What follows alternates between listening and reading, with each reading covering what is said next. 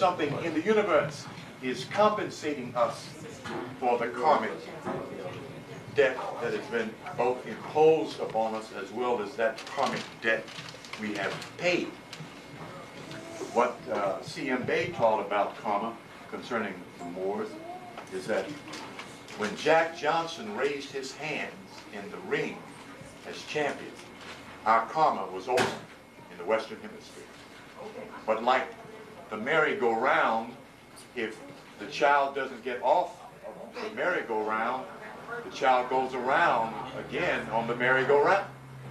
We did not have the knowledge how to get off the merry-go-round. Getting off is not this way, nor that way. Getting off is this way. okay. And the religion that Africans in this country embraced during the early years was not spiritual religion. It was a ritual religion that paid homage to an invisible, unknown God whom most of us unfortunately assumed was a white boy and a white woman and a white baby and white angels and white angels. So with the movement of certain planetary configurations, astrologers were able to calculate that the spiritual era had begun in approximately 1965 in the Western Hemisphere. And people began receiving power from the invisible and from the power or the higher self within themselves. So the spiritual era is on. What we're trying to do is get rid of the fragments of mental slavery that have allowed us to believe in poverty, sickness, death, and other destructive elements. Uh, well, before I get to that, I want to make some commentary here. You want to look at the number as pieces like a jeweler looks at diamonds or other precious stones.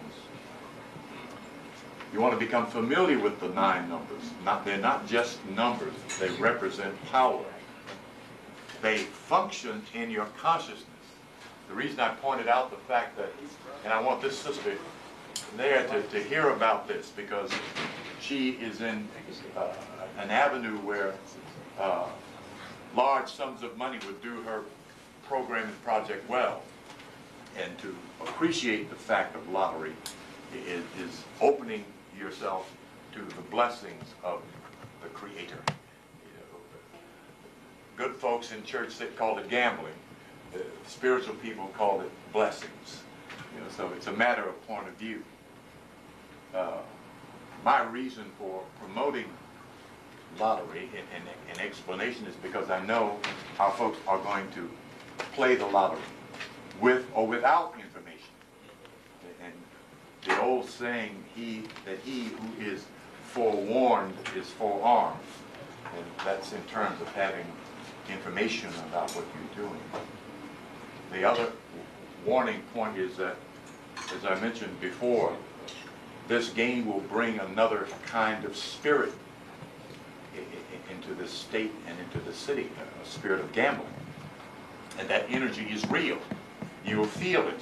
you know, is to be aware of that in relationship to what your intuition is saying. There will be times when your, your spirit will tell you and give you a number to go play. Oh, man. and it's important to be able to appreciate that, uh. that there's nothing in the universe the Creator does not know. And there's no more creator in all of the prophets or and gods that have gone on ahead than is in each one of us. They are ahead of us. And we need to, to know that. Otherwise, we will find it very difficult to love thy neighbor as thyself. The first one we all need to love is ourselves. We pay homage to that concept But when you talk about love, you're talking about power, not emotion. Uh, I pointed this out. I didn't call to find out what the number was last night because I didn't want to get into another charting. But uh, you have two even numbers here. And these two even numbers produced three even numbers for Friday from Thursday. That's not always the case. Uh, What I had noted is that most of the time, the even numbers in the majority, that is when they're either two or three, sometimes it's all even, as you see here, tend to produce two odd numbers. Most of the time, the combination that falls is an admixture of two even and one odd, or two odd and one even. That the factor of all even and all odd is not the common happening Monday through Saturday or Sunday, if that be the case for the state of Georgia, I don't know. But bringing your mental microscope closer to what you're working with, as I pointed out, and, and in coloration so that you can get a, a clear picture. And it's important to look at numbers as symbols because that's what and all they are. They, they don't have any power. They're simply figures and, and each language has its types of figures to represent its numbers. That in itself could become a meditative poster if you wanted to structure it like that. Each one of the numbers is in its vibratory color. The reason I mention that is, again, is because one day, and probably more than once, you'll get up and put the number on, okay? Uh, it- It ha, it has happened to me too many times for me to ignore that fact, that the relationship of your consciousness with your environment is very real the original language of this planet is symbology. That that's the creator's language. We, as human beings, interpret that language. These are simply 10 interpretations, or really nine, because zero does not have an interpretation. It is everything and everywhere. But in numerology, uh, it represents divinity when you see a number of such as 40 or 10 or 30, the zero then represents that, that particular number and what it means has been divinely enhanced. In three digit, there's a high zero and a low zero. These are both with the positions that they occupy. They were both in front or both in the back, then they, they would both represent two high numbers. You also look at the numbers from this perspective. Past five is high. Below five is low. Two high, one low. Two low, one high. You look at numbers like that. There's a period when low numbers play and a period when high numbers play. And you want to be tuned in to, to what's going on. That in itself can help you select the lead number in, in the cast chart. That, that's also important.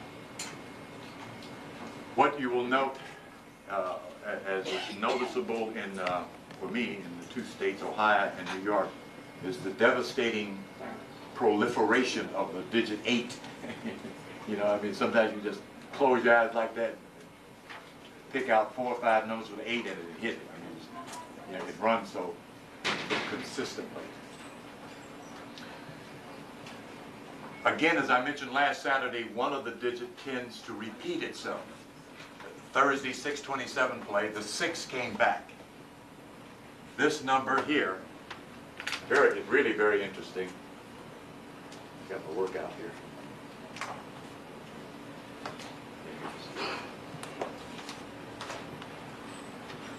Some of you may not be able to see this from the back, and maybe so. I don't want to take the time to put all this on the board.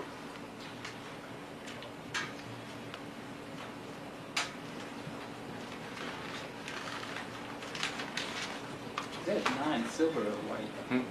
Silver. Yeah, uh, nine doesn't have a color, it's all the colors, it's the rainbow. Uh, Oh, But I I just use the silver to to accentuate it.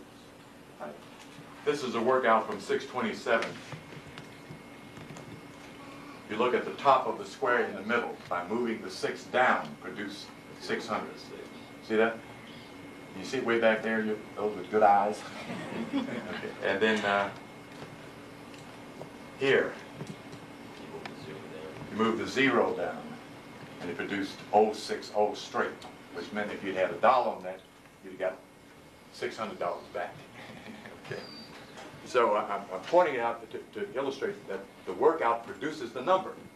All you have to do is pay attention to the workout and not to uh, grandma's license plate and, and Aunt- Aunt Jean's telephone number, you know, and six other grocery lists, because that's what's going to happen when you start getting into this. Numbers will come from everywhere, you know. You look up, pick up your blouse and look on there, there'll be a, a, a- in fact, that happened.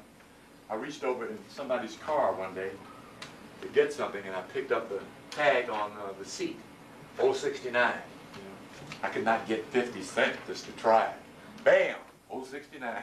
You know, it happens. I'm not saying to ignore it. The guideline in this is your intuition, first. Two, your workout. Three, your dreams. Four, your hunches. If you can keep that kind of order in your thing, you, you won't waste your money. Because I'm, you know, just as sure as we're sitting here, the, the compulsion just to play is going to get heavy. Okay, I, it's very real because of the factors I mentioned before about the desire for prophecy. We have a desire to want to know the future. Enhanced by an opportunity to win, it, it heightens that. And If you lose control of that, you find yourself betting your rent money one day. Okay, so be careful and be aware. But most importantly, be aware. Don't, don't be scared. Uh, it's like the brother walked up to me in the arcade one day and said, brother, let me tell you something. Scared man can't win. And he kept walking. you know, I don't know why he said, because I probably sitting there trembling, you know. Uh, we'll get into that a little bit uh, about fear. Uh, I had a couple other little antidotes here that pop up in my mind, and I'm supposed to write them down, and sometimes I don't.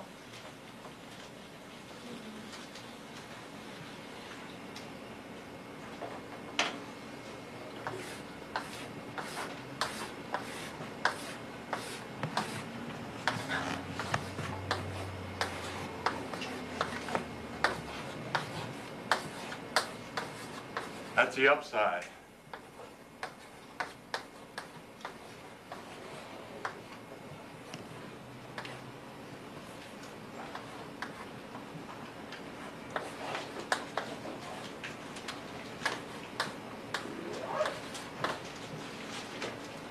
This is the downside.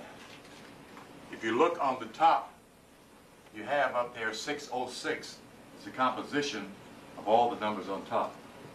If you had played 606, you would have automatically played 600. So you would have won by simply playing the other part of 600, which is 606. Each double has a counterpart simply by doubling the other number. That's all you have to know about the two parts of a double. They're only, actually, as I, it came to be the other day, there actually are only 45 doubles with a second part, but there are only 90 doubles. At any given time, and one could actually play all 90 doubles and win, but they'd have to put enough on it to make it worth investing $90. A dollar straight on the number would bring you 600, and a dollar box would bring you $166. I mean, you would win something, but you would win as much as uh, you could if you were calculating. Okay, so keep these little bits and pieces in mind as we go along, because each Saturday I'll give you a little bit at a time. Then at a certain point, I'm going to do a whole course on just numerology. There won't be any other information except on the numbers and on calculating. And in that, I'll share some other literature with you that'll help uh, to enhance your calculating and betting process. Okay, let's get to the real bona fide information. Um, Dr. Asa Hilliard made a very important statement in his book, in, in uh, Browley book. Uh, I don't see it on the wall. Anyway, um, Anthony Brown? Which Yeah. one, Browder Files or the other the Browder Files, yes. The African in America had lost the appetite for self-knowledge. And I I assume he was making reference to the 60s and the mid-60s when black is beautiful concept came along and got most black folks, if not excited, at least angry about being black. And many did go in search of more knowledge about themselves, about what it meant to be Afro-American. Involved some dashikis, you know, brothers down on the corner. Mm-hmm. Yeah, it was deep, yeah, it was really interesting. But it was the budding of an interest in self. And along came the peculiar 70s and swoof, you know, both slayed out, you know. Devil threw all kind of crack and everything else in the arena, you know. Before crack, it was heroin. You know, I mean, that's almost an ancient history. Most folks don't even remember there was such a thing as heroin. A lot of black folks got stumbled or stumped on that. They didn't get too much into the chemicals, LSD, but that was all a part of the mafioso uh, who threw that stuff in, into the whole resurgence of culture and the idea brother love, sister love, universal love was a wave of energy that the planetary configurations represented for that period uh, came along and people were interested in solving problems and changing the world and getting along. And folks went from the good earth of herb and, and right into the devil's den. You know? So the interest dropped down. It, just kind of decline, like stock market. We went from brother man to brother to bro, right on back to N-I-G-G-R. Very interesting, you know.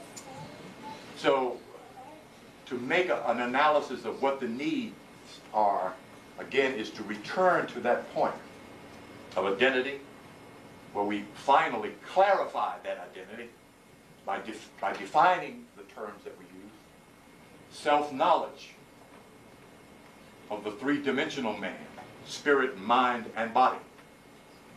And then by the spiritual practices, gain the revelation of oneself, which should and will, in time, bring one to the level of G-O-D, God, generator, operator, destroyer. That's the goal, that's the intent, that's the purpose of whatever I'm doing here in this body of knowledge. And if any academia delays that, it is a stumbling block. Spirituality is not an intellectual pursuit. The intent, in other words, is not to read all of the books in here or any other bookstore, but to gain the knowledge of who you are, what you are, and where you are, so that you gain access to your power, to your true identity. Is that of God, as mentioned in John chapter 10, 31 to 36. That's the purpose.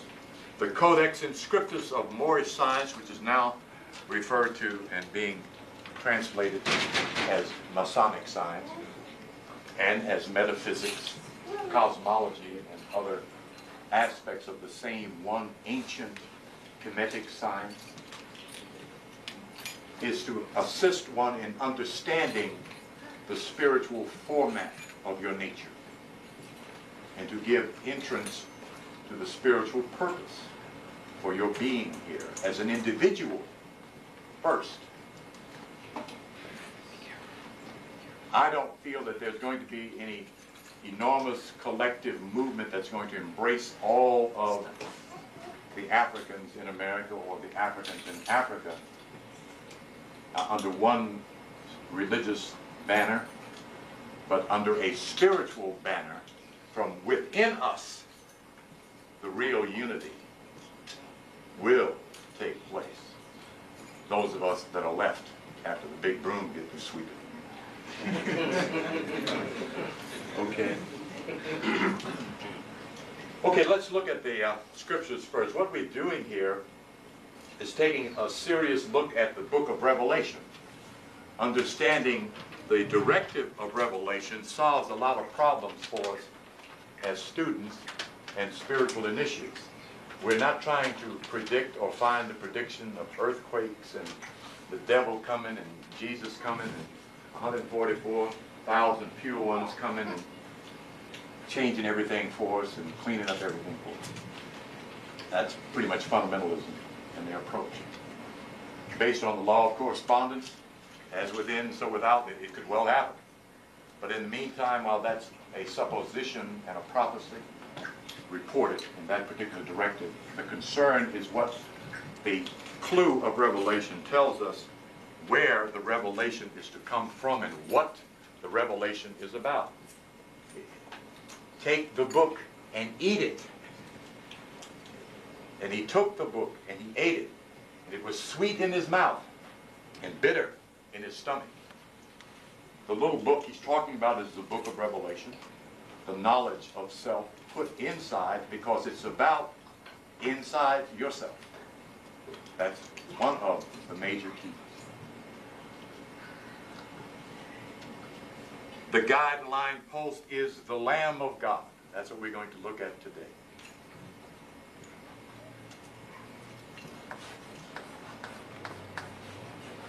That's English.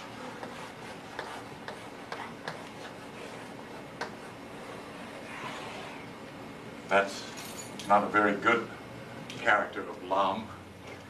That's the ancient language so-called Arabic.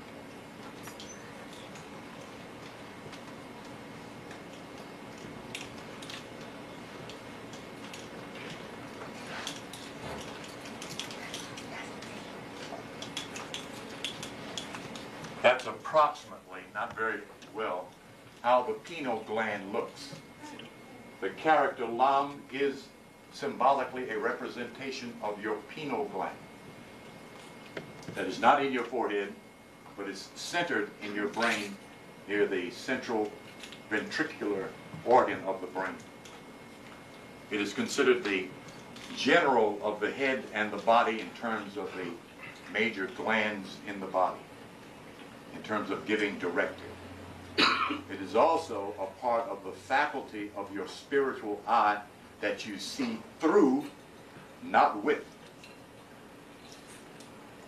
It is also a part of the physiological faculty that allows the filtering out of the center of the brain of melanin into the body. Very important gland. One of the major glyphs that has been so popularized uh, in quote, and I do quote Egyptian symbology and Egyptian knowledge, is that of what is called the Eye of Horus. which We looked at.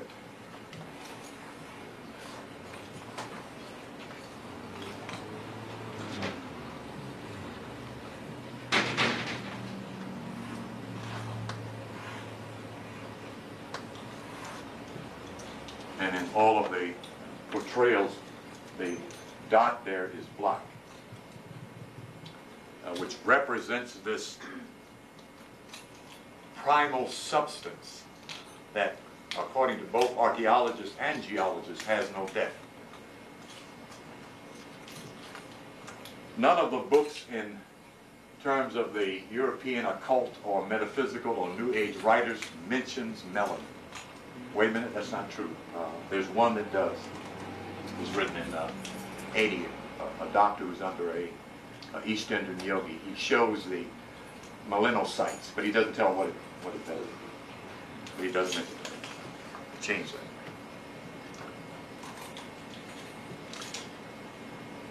The Christ idea is not a person, but nature. Its location in the body is the entire brain, actually, but essentially the upper part of the brain, as I have depicted here. I didn't wear my fez today, I forgot about it, but I did illustrate, I think, for those that were here previously, that in the fez, there are four portals on top of the fez that are approximately the size of a quarter. What you notice about all of the money in the United States, it only has the president's head on it. There's only one piece of money that has the whole body on it. Anybody know what that piece of money is? Right, very good. And, and he's sitting in a, uh, Wrong position. No, no, sitting on a throne. Oh, sitting next to Yeah, Yes. Uh, Abraham Lincoln was uh, accused by the press after he proposed to set the African free. They drew him in a cartoon character in one of the papers with Moorish clothes on and a turban holding a big sword as a joke. He's one of the two presidents that refused to become a Mason. And we both know what happened to both of them. Who was the other one? Kennedy. These two portals represent the uh, four circular areas in your brain. Let me draw this as get an idea. That's your top of your head.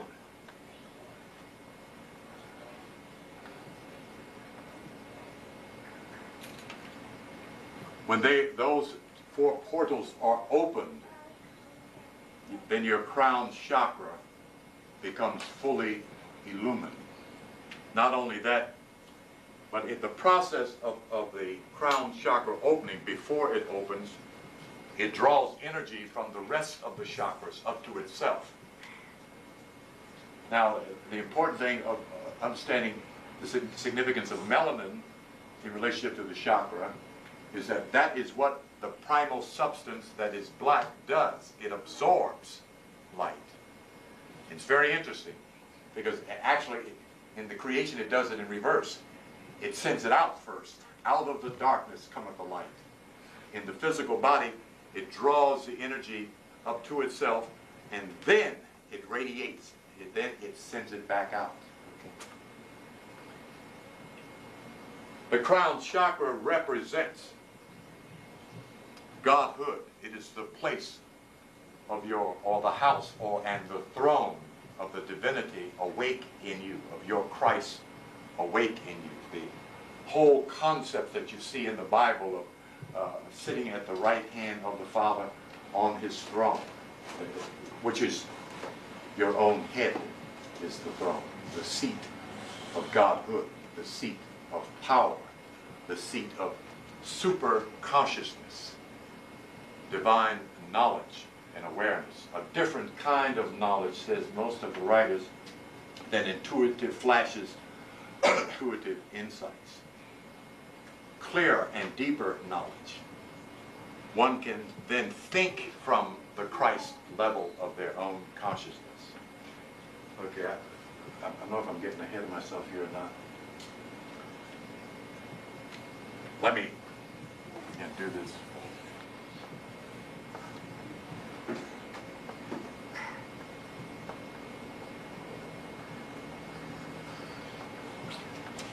Masonic symbol that represents mastership in Masonic lore. The spirit shows you this symbol in light when this is open.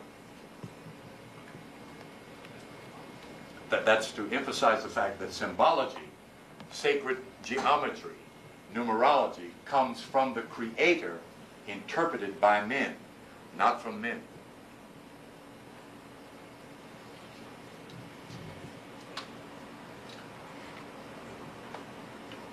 That says you, you not only have the light, you are the light.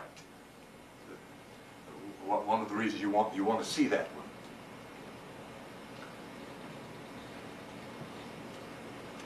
Okay. I want to read you this one page on the chakra. This, of, of the books that I've looked at, this seems to be the most expedient one in terms of uh, practical information, the, the, the handbook of chakras. The rest of them kind of dibble dabble, and then some of them give you so much information, you know, it's just it's out of the way. You know, there is such a thing as intellectually overeating. You, you really don't get anything from it. Uh, this level is about how to do it, not, not, not what it is, you know, in terms of being able to sit down and drink a pot of coffee or tea and, and argue with your buddies and make them sound dumb, you sound brilliant. Something we like to do. The purpose and function of the seventh chakra.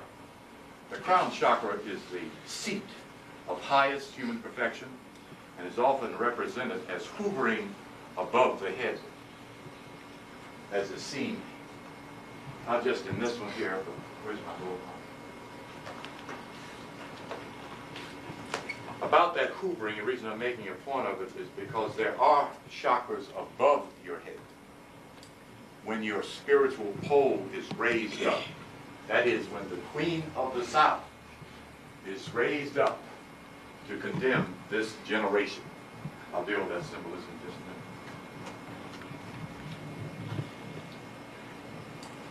I think they got it illustrating where it's hoovering.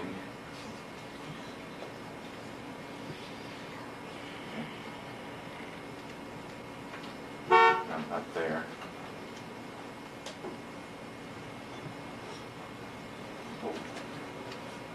Fine illustrations here. Something, other- okay, they don't have anything hoovering, I was gonna show you that, there's nothing hoovering over. Uh, this particular symbol will be seen in the third eye. Here is what it represents.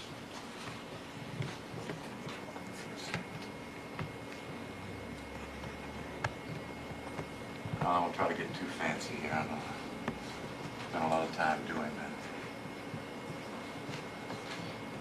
That's where it's, okay.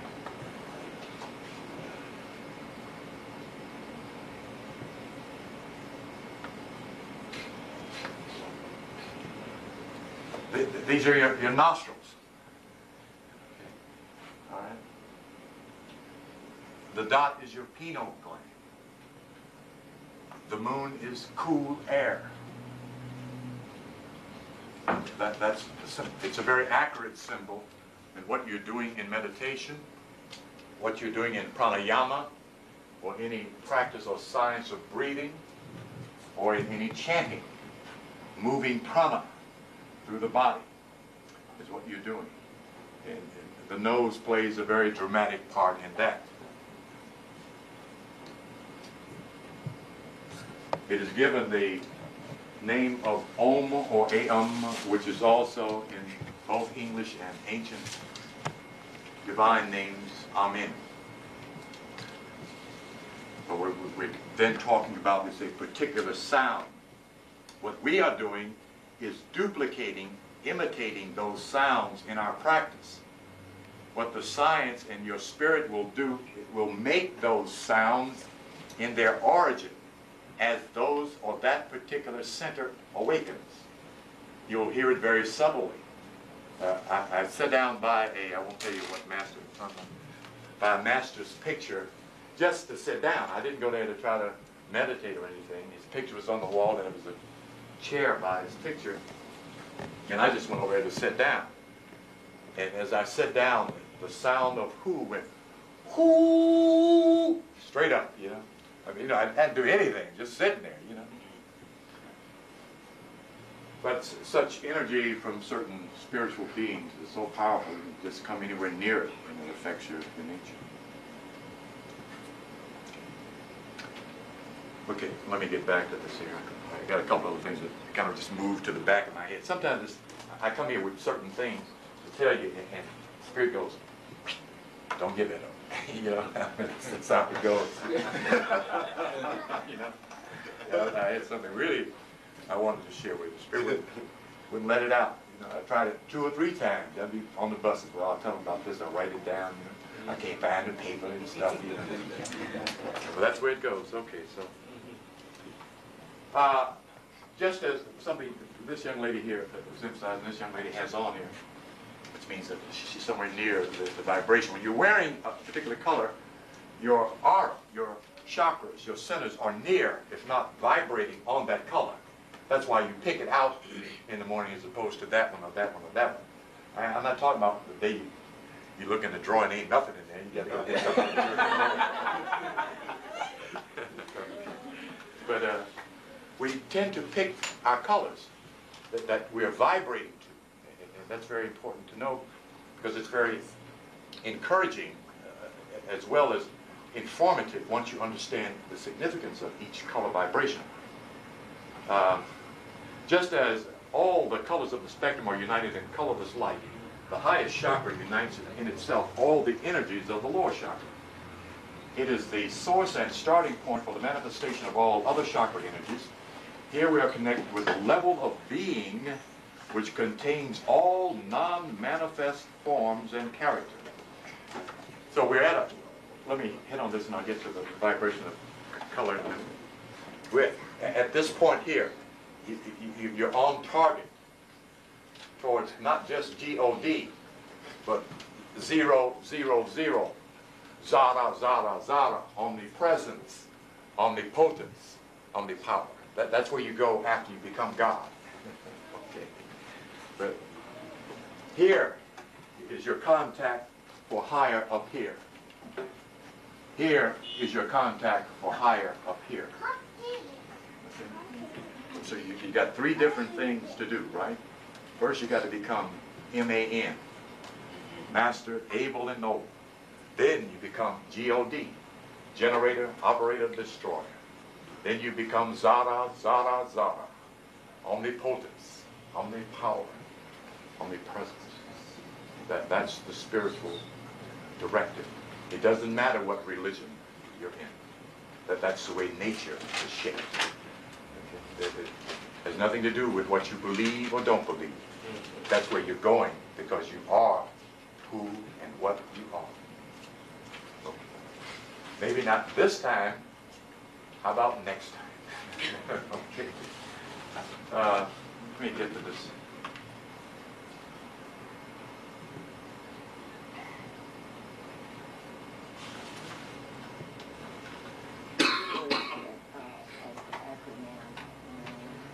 Whatever we understood intellectually and later intuitively now reaches the point of complete comprehension. The awareness given to us by the seventh chakra goes far beyond the knowledge conveyed by the third eye chakra. For here, we are no longer separated from the object of our perception. We experience the most varied expressions of creation, that is, our own bodies.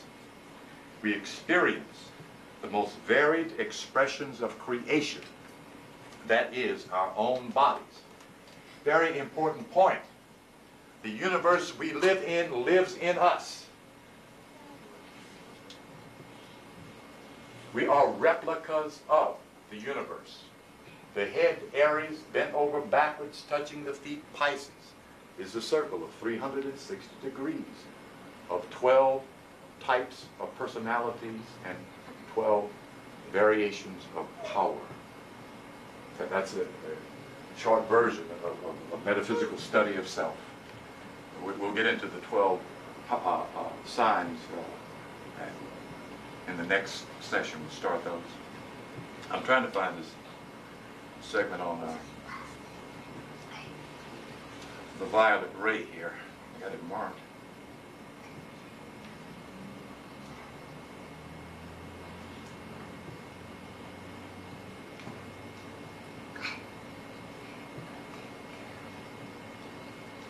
I don't want to read all this stuff. but-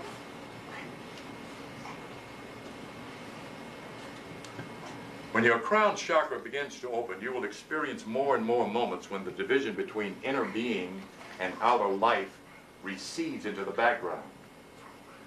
Your consciousness is completely calm and open, and you experience your real self as part of the omnipresence, pure being which contains all matter.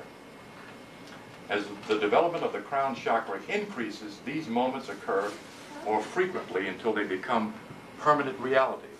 When yourself is ready for this final step of enlightenment, it may happen quite suddenly.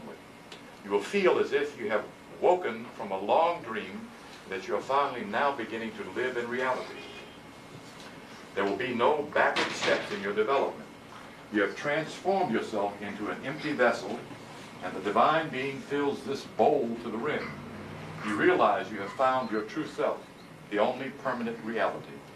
Your individual ego has been transformed into a universal ego, You translate the purpose of the Creator into action in your behavior.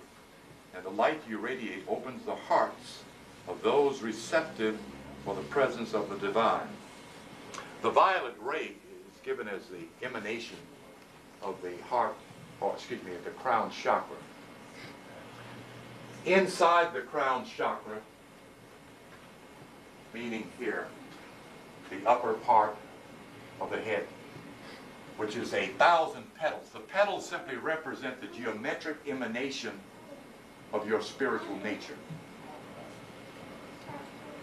which of course produces perfect order. If you see that, then your entire spirituality, humanity, psychology then is in perfect order. At that stage, you can't make any mistakes. You're divinely and accurately guided. You're given the right information at the right time. You have the power you need at the right time, and whatever you need or and want or desire is yours simply by divine will or willing it by the power of God within yourself.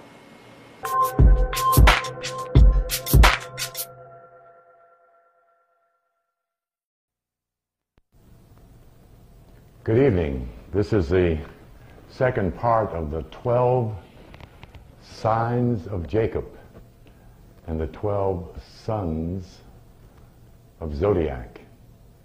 And my reasoning is to further illustrate the real meaning of those 12 sons in the scriptures, in the esoteric level of biblical knowledge.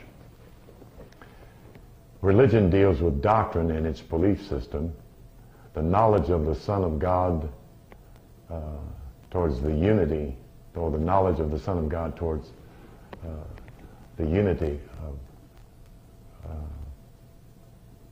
Christ, deals with the knowledge of human and divine nature.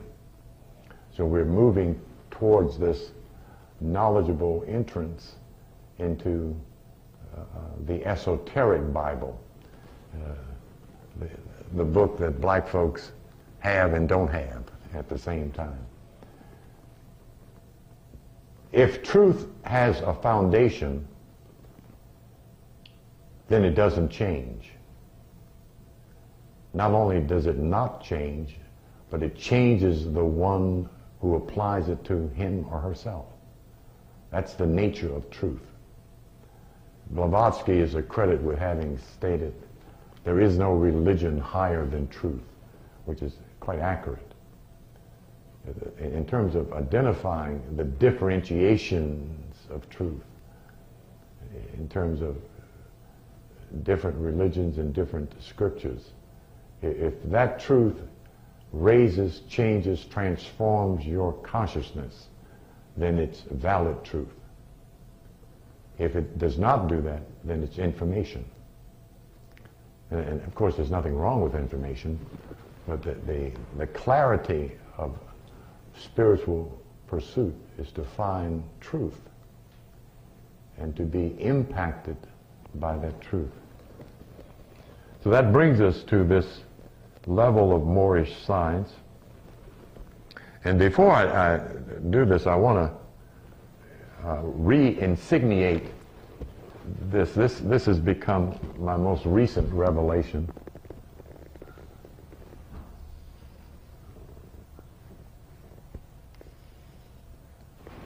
You, you, both have seen that on the Quran Circle 7. And what I did not cognize until recently that that's in the Bible, you know. And uh, it's, it's universally uh, significant first to those that believe in the, the pamphlet, the Koran Circle 7, and to anyone in search of universal truth, because this is universal. It, it deals with nature in its numerical value as well as in its geometrical value. In uh, Proverbs chapter 9, verse 1 is what you want to record when you get home to your holy book the Holy Writ, as it's called in science. You can check this out. Wisdom has built her house. She hath hewn out her seven pillars. She has killed her beasts. She has mingled her wine. She hath also furnished her table. Now, here's the con- this is the concept here of table. This is the concept of her beast. The beast this particular uh, proverb is referring to is the beast in the sky in terms of the 12 zodiacal outlines of the 12 constellations. The word zodiac in the Greco-Latin language means circle of animals. In uh, the Hebrew, the word zoar means both beast and zodiac. You see? So the, the concept of circle is written, not drawn, but it's still symbological representation. The seven pillars are the seven cosmic laws of the universe. That's why the Kybalion is such a significant piece of literature. As well as at this particular juncture of astrology, the count was seven planets for our solar system. Uh, it, it's still true because the sun and the moon are not planets, they're luminaries. Uh, the, virtually, the moon takes its sunlight or light energy from the sun. It doesn't really emanate a, a, light energy, but it has energy, of course, because it's in motion. But uh, th- this particular proverb makes reference to that. And I, I wanted to tie that in uh, because, like I said, it was a, a, a subtle revelation, no, no, no, earthquaking kind of insight, but certainly one significant uh, in, in the process of making knowledge make sense and applicable to understanding self. uh, I've already pointed out in other lectures that this is the only book black folks have in, in the the population count. We don't have the Quran. A, a small few do. The majority of black folks, anywhere in America you go, nine of the people out of ten in that city, black, will have this book. They may not have the dictionary, but they'll have a Bible. You know. It may be dusty, but they'll have it. okay, we're looking at the last six signs of the 12 signs of zodiac in relationship to the 12 sons of Jacob as a symbological representation by name. Okay? It's not by person, it's by name. Another area that theology does not enter into. And it's important if you're going to study Scripture that you have this dictionary. There are only a couple available. There are more esoteric dictionaries, but the Metaphysical Bible Dictionary is available, easy to find, that gives an esoteric, a hidden meaning of the biblical names of people, places, and things in the Scripture. When that name is taken out of the Scripture, it does not necessarily apply. It applies only to the biblical system, the Kabbalistic system used to construct Biblos, Holios Biblos, the holy book, the holy body. That's what Holy Bible means, which means body of light. Holios means fire, energy, light. Biblos means book. Book means body. Okay. We stopped uh, just before Gad with the uh, 12 sons, and the chapter is Genesis chapter 49, that all of these sons' names are given here. But the foundation of Jacobite astrology, in terms of the 12 names of the, the 12 signs, uh, began actually in an earlier part of Genesis in showing how Jacob produces these 12 sons with four mothers. And of course, the mother's sign is what? Anybody know? What's, what's the planet that governs the mother? No, it can't be Earth. Cancer. Cancer is, is governed by what planet? The moon. How many phases of the moon are there? There are four. Okay. How many sons? Twelve sons, four women, four phases of the moon. Jacob is the son and father. He's the son of Isaac, but he's the father of the twelve. So, uh, uh, in retranslation, Jacob would be Ra. And Ra in Kemetic uh, knowledge is the sun.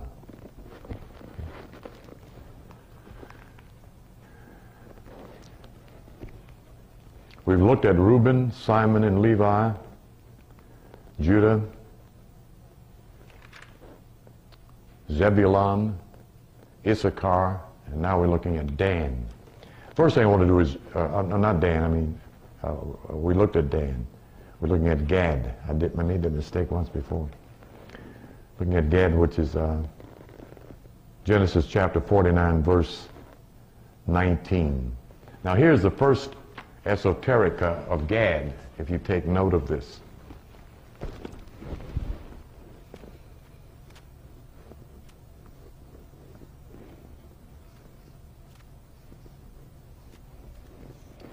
The, Kabbal, the Kabbalists just simply supplemented this vowel for that vowel to get generator, operator, destroyer. I'm abbreviating these. The brain, generator, O, operator, the soul, D, destroyer, the sacral vertebrae, where the cosmic energy, the cosmic fire comes up, and the coil lines of spirit, kundalini, comes up out of the sacral vertebrae. That's what makes you God. When those three are illuminated and activated, then you have the nature of God.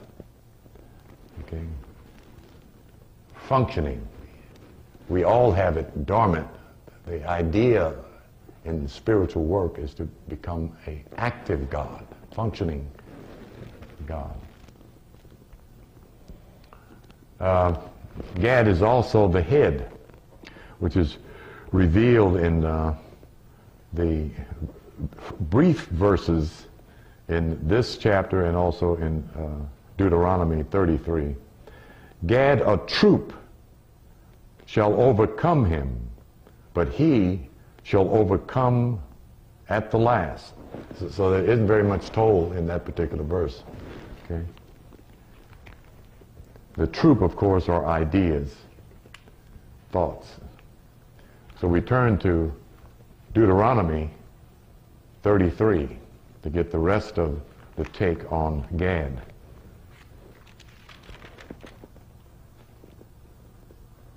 Verse 20. Deuteronomy 33, verse 20. Write that down. And of Gad he said, Blessed is he that enlargeth Gad.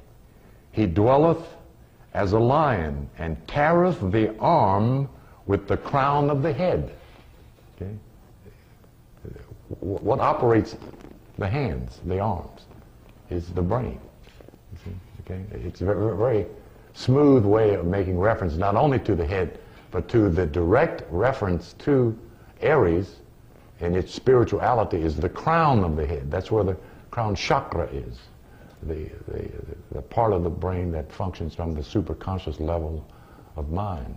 So it's, it's an excellent uh, reference. It, it's really excellent poetry, what is called wisdom poetry, when you get into this level of, of knowledge. It, it's quite beautifully rendered.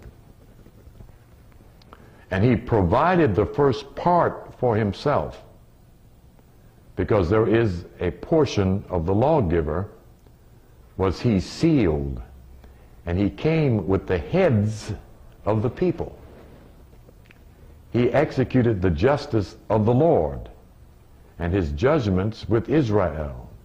Now, who is the Lord? Lord is who?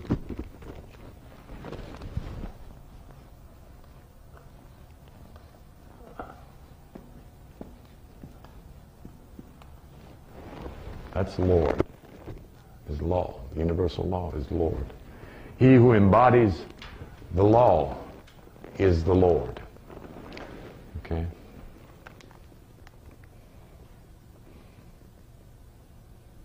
He executed the justice of the Lord, which would then be law. He came with the heads of the people. The, the head, the divine head, the Godhead. That, that's why there's only the head of presidents on the coin. Okay, that's headquarters. Okay. okay. And there are four of them, right? Four quarters equals what? No, it doesn't. Four quarters equals what? It's right on the tip of the same mind which you said a dollar. But it's not a dollar it equals. It's a one. God and I are one, says Jesus. Here, here's the four quarters right there. See them? They're the same size as a quarter. Okay. Okay. Uh, and of Dan, he said, Dan is a lion's whelp.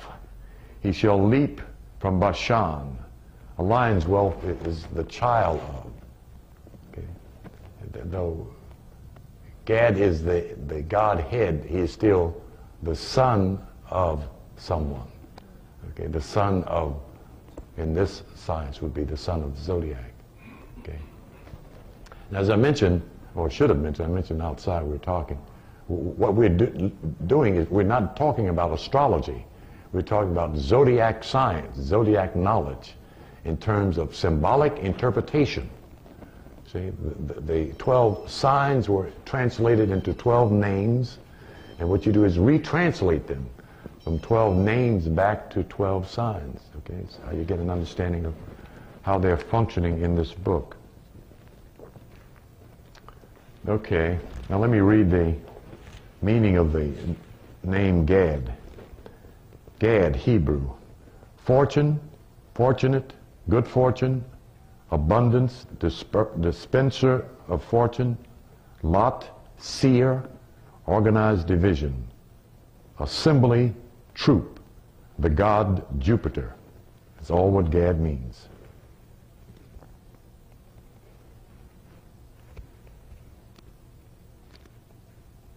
The metaphysical meaning of Gad is the faculty of power. Let the horseman Gad be blessed, it says. Horse always means power in the scriptures, but still mostly on the personal plane and not lifted to truly spiritual expression. The faculty of power. Okay. Now, in, in the 12 glands or the 12 powers of man, the, the, the, the faculty of power is in the throat. Okay?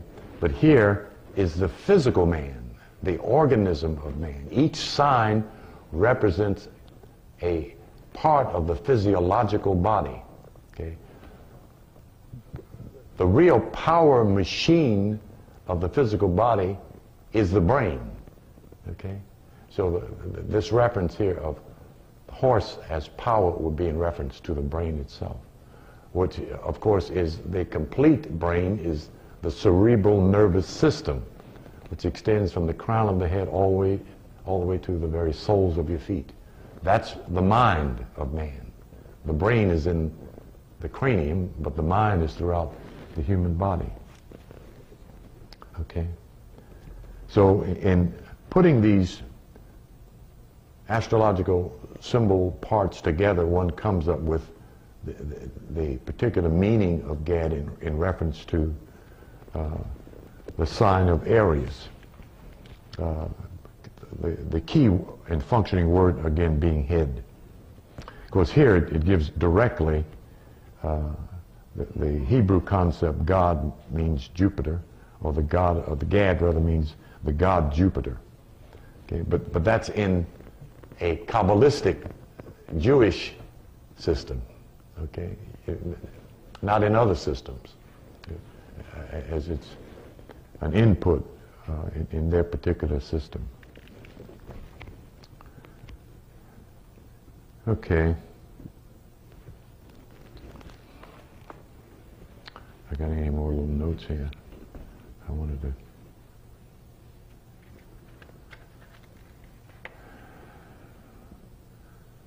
Okay, that, that's the seventh sign, Gad. The eighth sign is Asher. Uh, Asher is Taurus.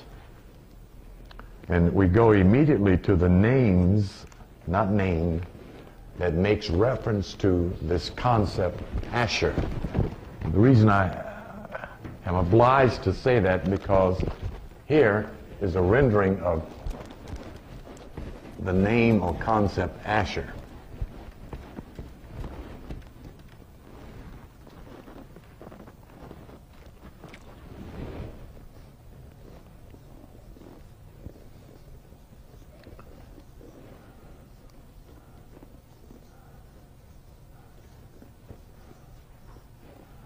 In Revelations, it's spelled this way. But, but that Asher and that Asher are not the same. Uh, the 12 tribes of Israel are not the 12 sons of Jacob. That, that's another concept that's dealing with astronomy. So I, I don't want to get. Uh, disrupted by that at this point because we're going to do a, a piece on the 12 constellations.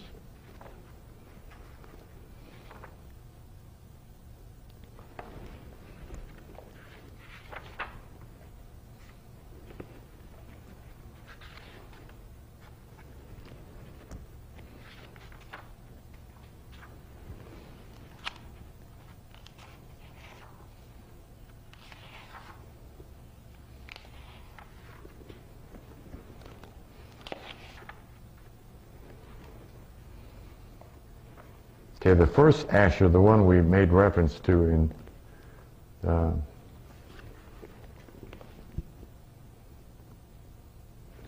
see, Genesis chapter 49. I want to give you the verses so you can look this up. Of course, if you read the one page, because there's only one page, it, it, uh, it, covers the whole concept of chapter.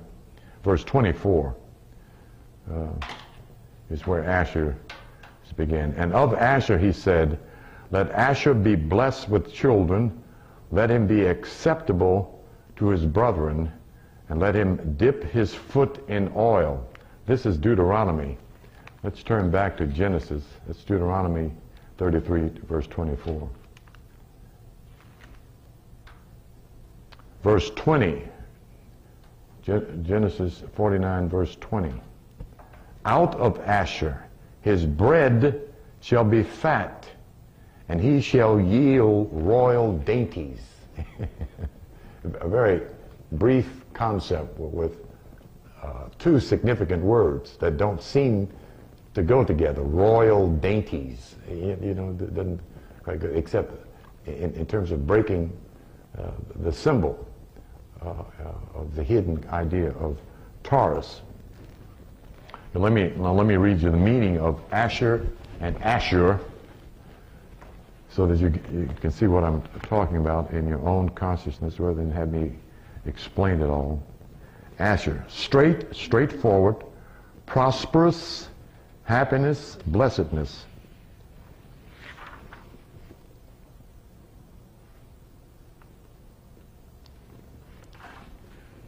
Now look at this. Here's, a, here's another spelling of Asher.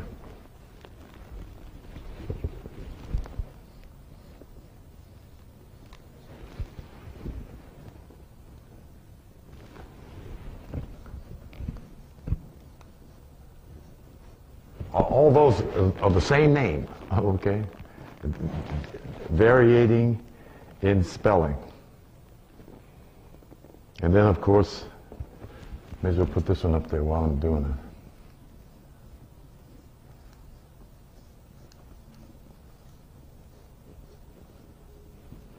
All the same name. Now we're going to read them. Asherah, A-S-H-E-R-A, straight, upright, a pillar, fortunate, happiness, the same concept we just read. Asher is thought to be the same as Ashtoreth in many places in the Bible. Asherah seems to relate directly to the groves where Asheroth was worshipped and to the image themselves. Asherah, Asheroth are usually mentioned in connection with Baal. Uh, Okay, now here's what most Christians don't know. This is Baal's name. I I forget, I think it's Hosea where Jehovah says, My name is no longer Baal, it is now Jehovah. Okay, if I'm not mistaken, it's in um, uh, the book of Hosea. But look at this.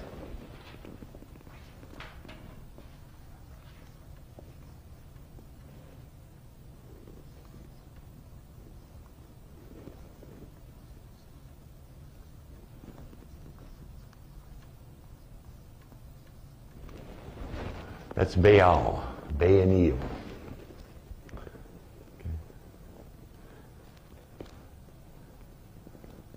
Those are two Moorish titles. Ba- Ba- Baal is not what Christian theology presents it as. Let me see. We're talking about the names now. Understand the difference. We're not talking persona. We're talking names, meaning of, for the understanding of the central theme that is in relationship to the circle of the 12. We're breaking this information down, okay? So you don't get caught up in the, the uh, other stuff. okay, Asher. Blackness, black aurora, the dawn, morning. Break forth, become free, a free man, successful. That- That's Asher. And where's the other one here? I missed one. Here it is here. Asherah, Asheroth. Pillars, columns, groves, groves. A shrine of the goddess Asherah is the meaning of the name Asheroth. The temples and groves of Asheroth were the sacred shrines where worship of the Phoenician Venus was practiced in licentious ways. What's the uh, planet that governs Taurus? Anybody know? Just mentioned it. No, Venus. Venus. Venus governs both Libra and Taurus. It is a feminine energy, feminine planet. See? That's why you have royal dainty. Dainty making reference to the feminine aspect, royal that to the divine aspect. See, the, the, the concept royal is not only applied to that of king and queen, but also to that of gods and goddesses. Okay, and that, that's the reason it's a little bitty uh, one-liner information describes uh, Asher in, in this uh, presentation of the 12 sons of Jacob. Otherwise, it, it won't make any sense. Uh, okay? Yeah, okay. The, the other phenomena, because a, a, a, a bunch of preachers have read that particular chapter, and all they can do is shake their head. It's a mystery unto me, and only unto God you, you know, I, I don't like to mock the brothers too, too much, but I, I know what, what doors are closed to them because they don't have the keys to unlock it. You know, not only that, they're virtually afraid of the keys that would unlock it. You know, most fundamental ministers, not, they don't step away from astrology, they jump away, you know, and they don't get uh, any kind of symbological training in their Bible uh, classes, their Bible school. They, they don't deal with symbology, you know, except the, the, the basic little ones that are in the Bible dictionaries and the Bible encyclopedias, you know, very little ones. You know. And Then they can't, usually can't apply them. Okay, I think we covered all of the names in reference to Asherah or Asher. It should be what four? One, two, three, four. Actually five. Okay. So this is Taurus. Uh, uh, that is Asher. Taurus is also second house. That's a house of money. And as I read two or three of these, you, you saw or heard that concept being given. Let me reread it again. Asher. Straight, straightforwardness, prosperous, happiness, blessedness. Asherah. Straight, upright, a pillar, fortunate, happiness. I think it's one more that also renders uh, this whole. One of the astonishing things about this particular name, Asherah, is that it states it has blackness, black, aurora, the dawn, and also become free. It's a very, very interesting rendering of that particular name, a free man, and also in reference to money, uh, it renders it successful is the meaning of Asher. Okay. Okay. Naphtali is the next sign. Uh, in Genesis chapter 49, verse 21. Now, this is one I had to wrestle with a, bit uh, because it, it virtually gives almost little or no idea of the meaning of this particular verse. Naphtali is a hind let loose. He giveth goodly words. Okay, I mean, you know, really obscure, you know. So you got to hunt around to find some assistance in appreciating that little dab of a hint. So back to Genesis, I mean uh, Deuteronomy 33.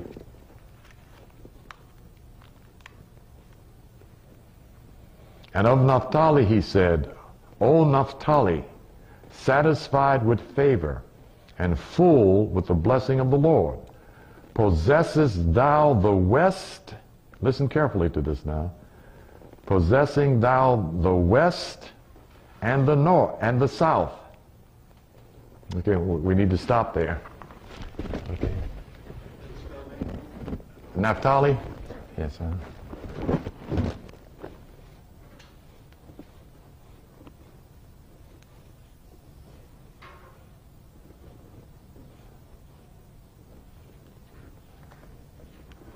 Naphtali. Possessing thou the west and the south. This is the east. This is the west. This is the south. Okay. Constellationally, this would be this constellational area here. Okay. We know it's not Sagittarius. We know it's not Libra because we know who Libra is. So the only one it could be would be Scorpio. Okay? All right. Now let's see if we get further verification of that, of Naphtali. But that's the east and the south, which we re- really usually don't look at. The, the rather, the, the west and the south. Yes, you do. You look at southwest. So let me jump back here to Deuteronomy 33, verse 23.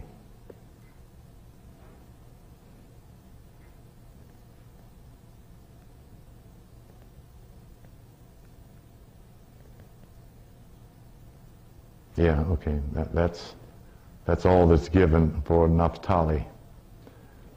Uh, that, that's comprehensible, as I mentioned. The, the other verse is virtually almost incomprehensible in reference to uh,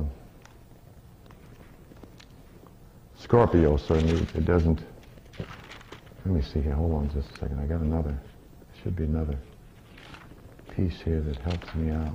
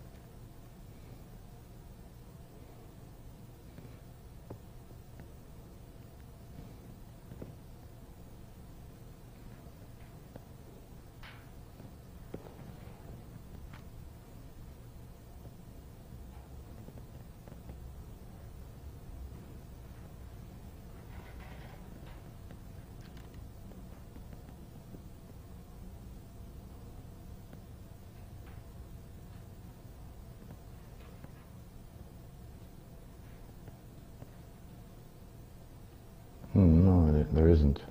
That's it. That's all the clue, the clue that particular one gives. Uh, the, the biggest part of it, of course, is the directional concept uh, on the chart itself, in terms of west and south. And we'll, we'll get to who the other two is, which by process of elimination, it only leaves Scorpio as being um, Naphtali. Uh, if I, I got another uh, verse to put that in, but I have to find it here. It's not kicking back into my head right away.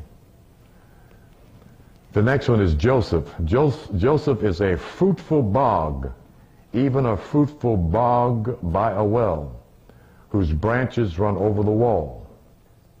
The archers have sorely grieved him and shot at him and hated him. But his bow abode in strength, and the arms of his hands were made strong by the hands of the mighty God of Jacob. From thence is the shepherd, the stone of Israel. Okay, anybody guess who that might be? He's given the, the first two major clues. Right, bow and arrow.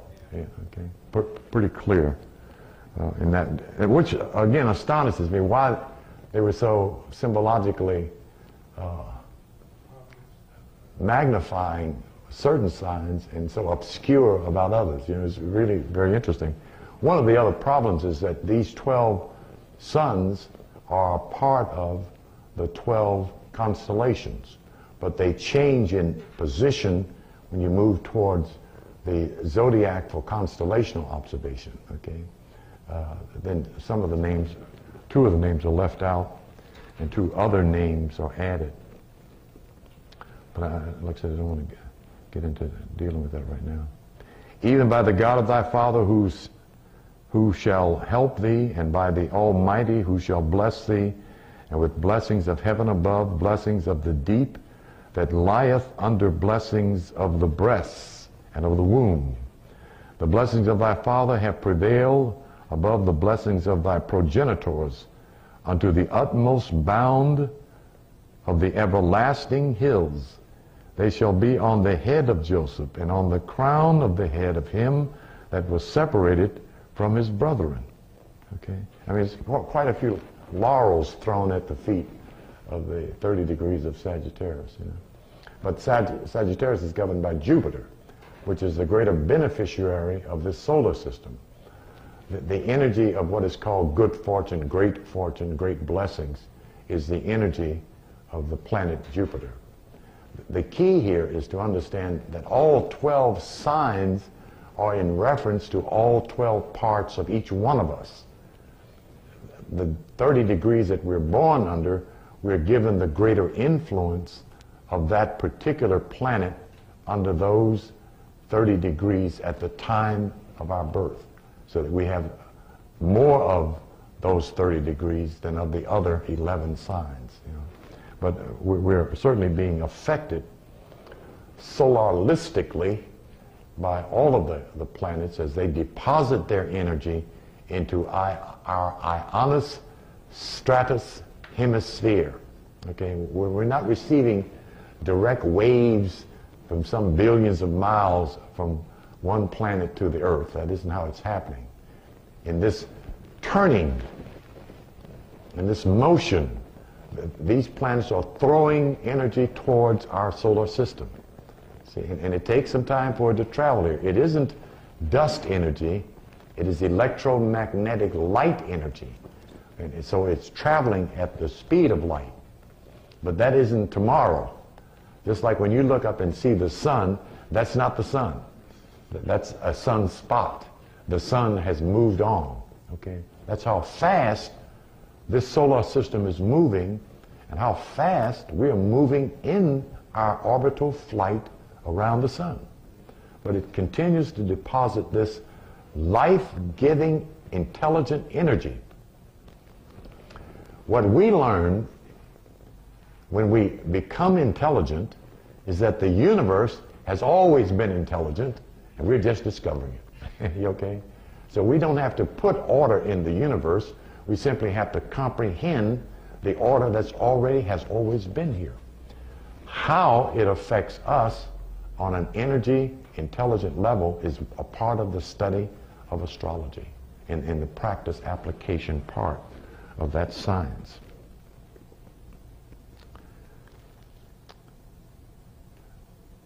Benjamin is the next sign, verse. Uh, okay, well, first let me read the name Joseph so that you at least have that presented also.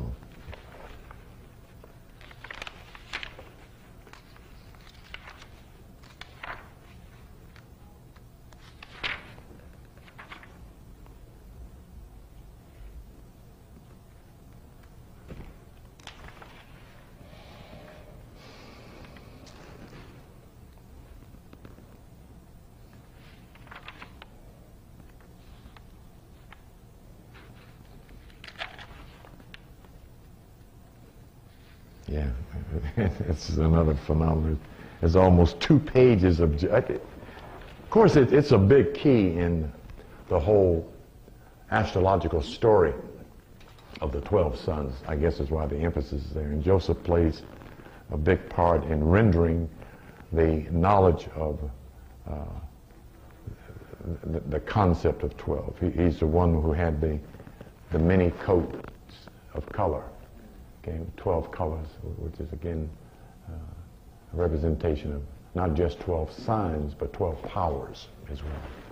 In, in terms of color being an emanation from an electromagnetic center. Joseph, whom God will add to, God shall increase, he shall increase progressively from perfection unto perfection. The meaning of Joseph I'm not going to read all this stuff here. Metaphysical meaning of Joseph. The state of consciousness in which we increase in character along with lines. We not only grow into a broader understanding, but there is an increase of vitality and substance. Joseph is especially representative of the realm of forms. He was clothed with a coat of many colors. He was a dreamer, an interpreter of dreams, which is part of the uh, psychic ability of Sagittarius. They are not only dreamers, but they're also given the propensity towards prophecy, prophetic insight. I, I prefer the word visionary. This faculty has the power to throw onto the screen of visibility in substance and life forms every idea that the mind may conceive. While the imagination is a very necessary faculty and is powerful and productive, yet it is belittled and often derided and scorned by the other faculties of the mind while they are unawakened spiritually, while they are functioning in intellectual consciousness instead of true spiritual understanding. He's talking about why Joseph was so belittled by his, his brothers. He mentions that he had this vision, this dream of seeing uh, his brothers and his father bowing to him. You know, and of course that would provoke uh, jealousy among any group of brothers. But it, it's the faculty of imagination that is, in the, the metaphorical sense, belittled by the rest of the brain because that's the last faculty that the immature mind trusts you know, because it's so constantly active. But, but it's the key to creativity. It is the key to prosperity. It is the key to healing. It is the key to magic. It is the key to miracle working. It's imagination. Under the dynamic influence of the soul's power, not the brain's power, okay? Like the brain, when you hear the word psychic abilities, that's talking about your brain. When you hear the word soul ability, that's talking about your inner self. And those powers are over and above the brain's abilities. Okay, the the, the uh, extra sensory uh, perception concept, ESP, all brain abilities. That's essentially what the Masons gain access to in their earlier entrance into their 32 degrees. They get psychic abilities of, of varied kinds, including the sisters in the Eastern Star.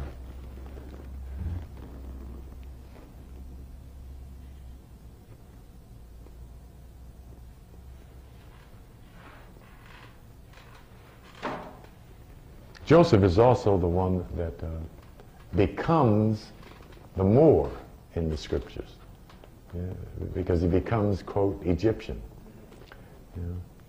And it's given the, the position of, uh, let's see, Genesis chapter, I think it's Genesis 42.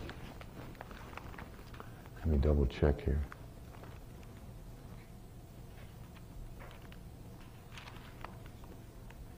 Yes, okay. Now here's one of the evidences of the meaning of more in the scriptures, one of them.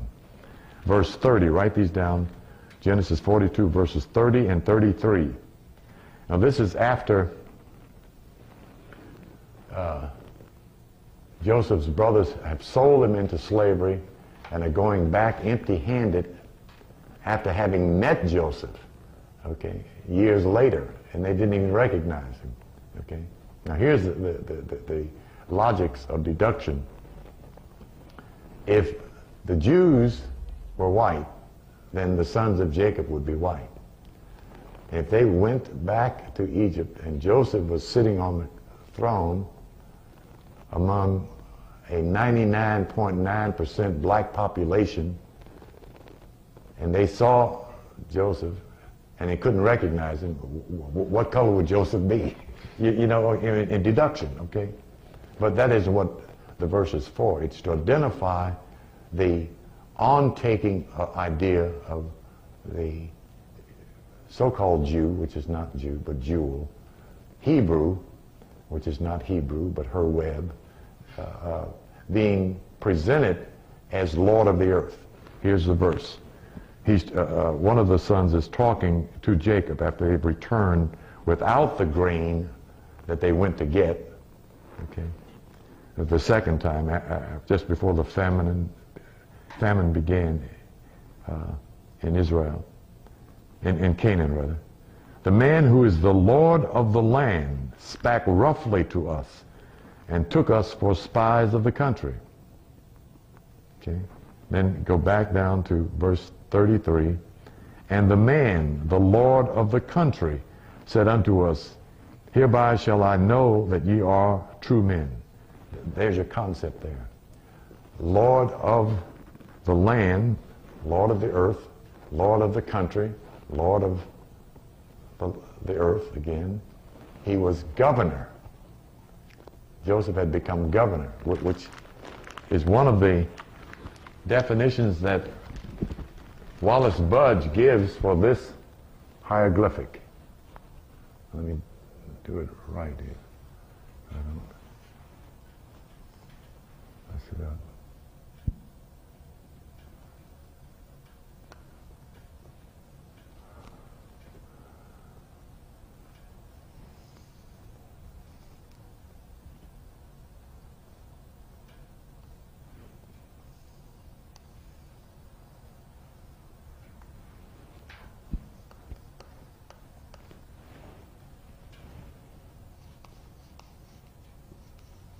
This is how he renders this particular glyph and gives only the consonants for Moor.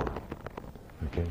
But among those concepts, this is the, the definition, one of the definitions he gives for Moor along with captain, governor, okay? And uh, landlord is another concept. Landlord, lord of the land is given for um, Moor, which is the meaning of Moor, lord of the earth. But in that concept, when one is not talking directly about the physical earth first, but he's talking about the body earth. Okay? Your earth is your physical body. The same elements that are in the physical earth are in your physical body. If you master your physical body, you master the elements of the earth. That's the principle in spiritual development and uh, the, the work of self-mastery. Okay, I hope I didn't deviate too far from where we were here in terms of rendering Joseph. Okay.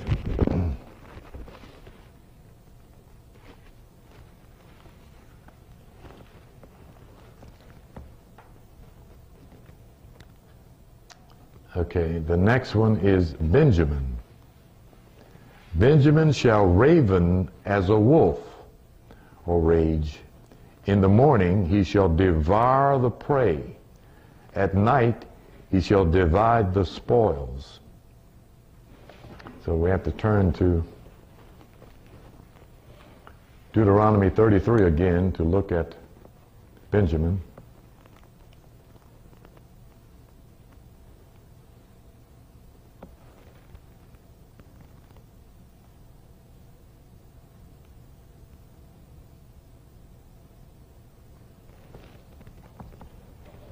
Verse 12. And of Benjamin he said, The beloved of the Lord shall dwell in safety by him, and the Lord shall cover him all the way, all the day long. Listen carefully to this. And he shall dwell between his shoulders. I'll read it again.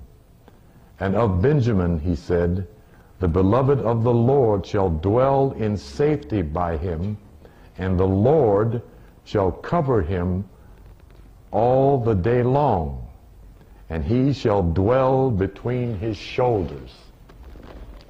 Okay. First thing, let, let, this is the first key here. The Lord shall dwell in safety by him, and the Lord shall cover him all the day long. Okay. What, what covers your body? It's so common that, that, we don't even think about it as being a covering. It's our skin, right? Now, what dwells between your shoulders? No, it, not, no. You, you just went above your shoulders when you went up there. No.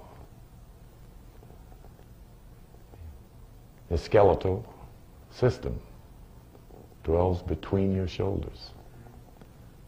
The, bone structure is what Capricorn governs, and the skin. Okay, those are all under the influence of Capricorn. Very, very cleverly done. Very cleverly done. Okay. Let's look at the name Benjamin. Son of the right hand is Benjamin.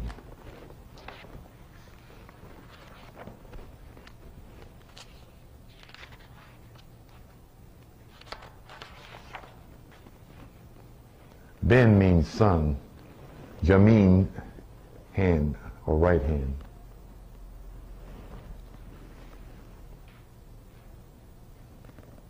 Son of good fortune, son of prosperity, son of happiness, son of the south, productiveness.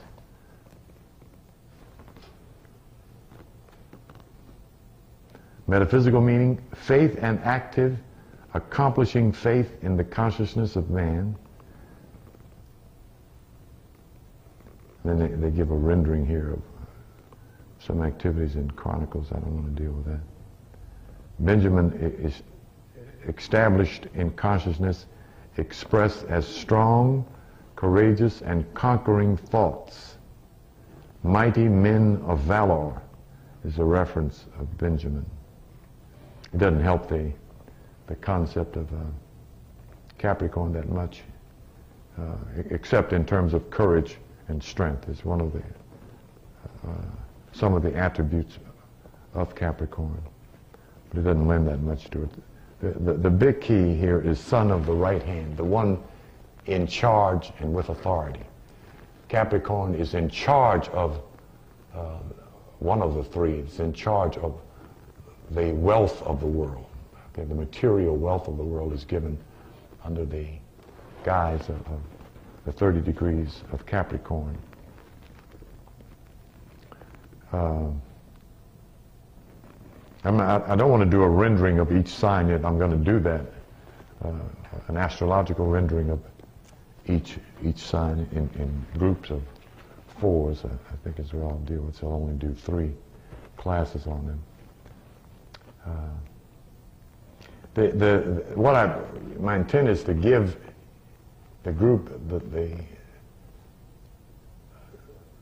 astrological representation of the sun and then send them to the uh, astrology book to read their own sign. It's kind of an introduction to each sign or and one should always read the opposite of their 30 degrees. For Sagittarius has Gemini and what's yours? Cancer is Capricorn. Okay?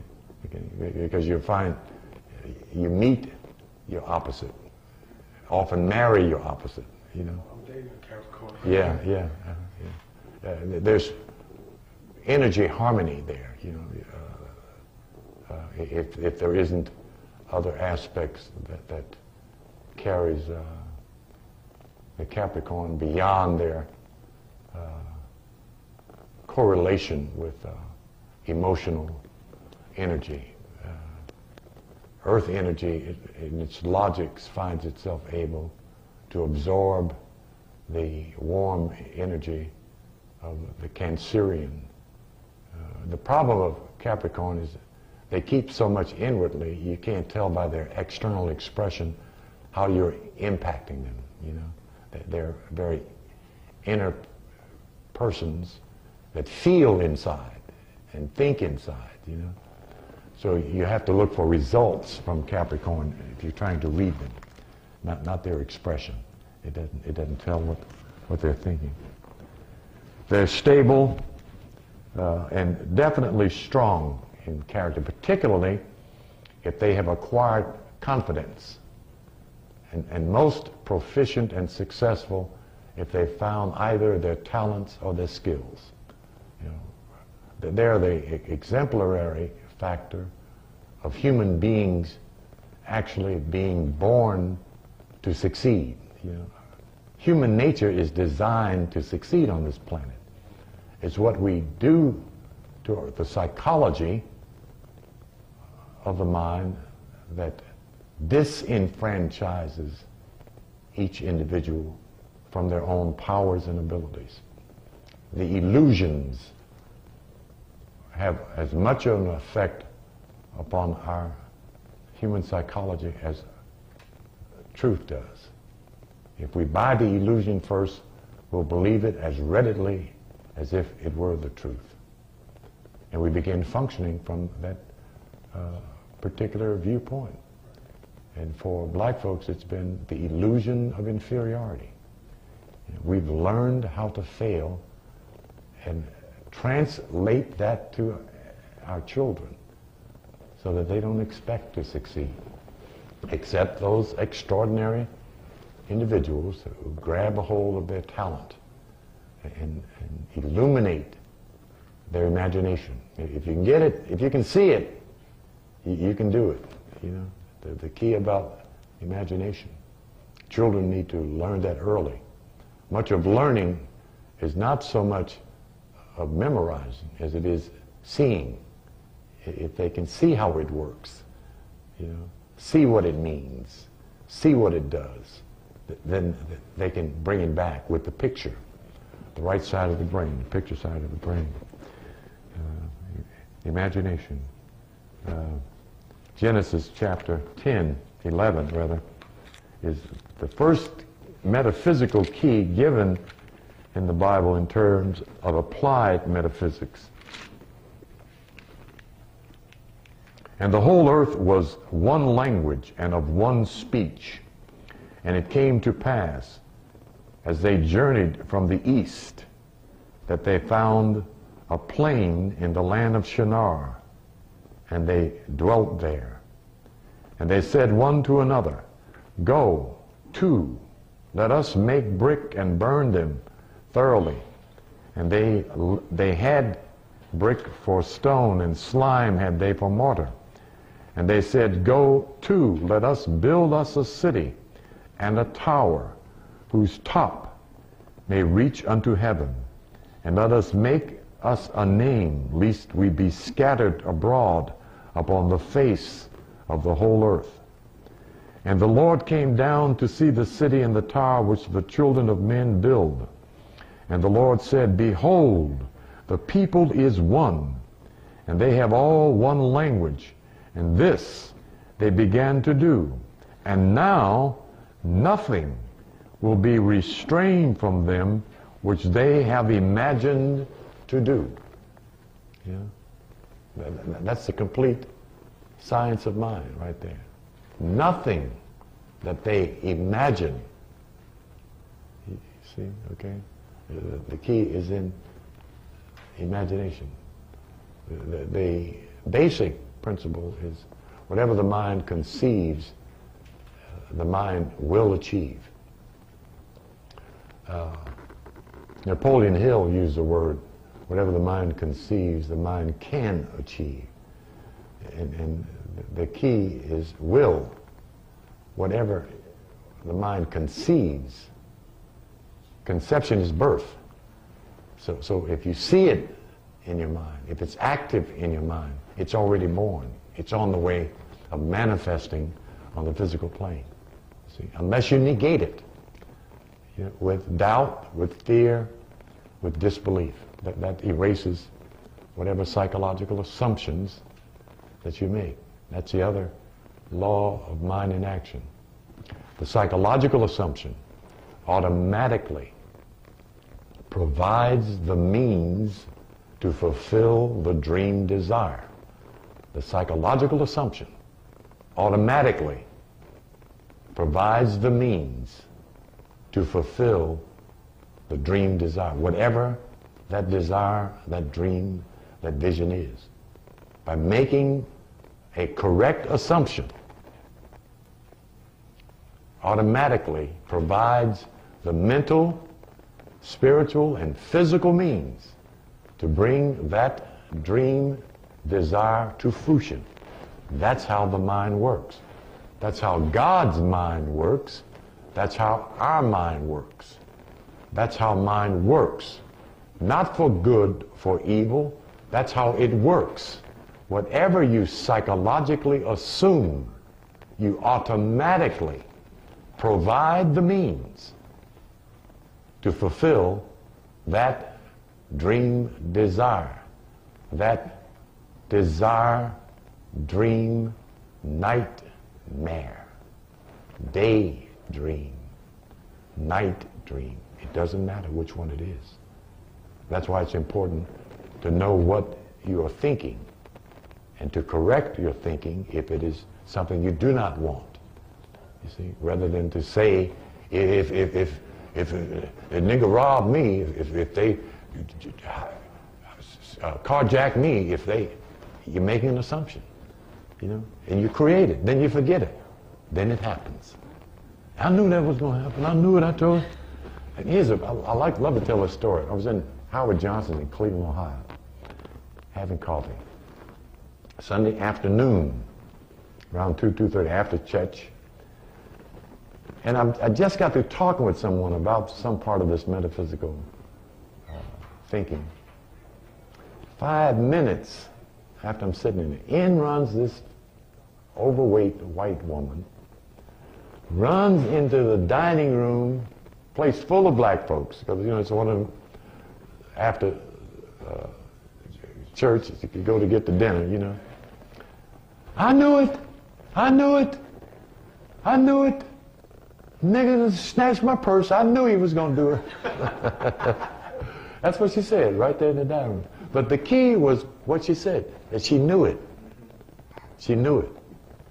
Because she had kept assuming in her own mind that it was going to happen.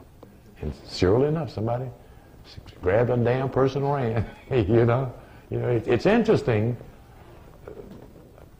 We need to understand that because this reinforces the intent of divine nature to move us towards self-mastery so that we're not victims of our own mind. You see? Everyone has power. The problem is it gets depleted between affirmation and negation, between faith in oneself and no confidence in oneself, a love of oneself and a hatred of oneself. That, that, that's divided energy, you see, that, that keeps yanking one forward and back, up and down. You know, as long as you, you're in turmoil to the law of duality, you can't find balance. And it's only in balance where you create. You see? Uh, so so the, the, the acquiring of self-knowledge allows you to function consciously, methodically, to get done that which you're capable of achieving. Without it, you, you're no more than a pawn on your own chessboard. You see, that means somebody else is the king. if you're the pawn, you see, someone else is moving your life in your own script.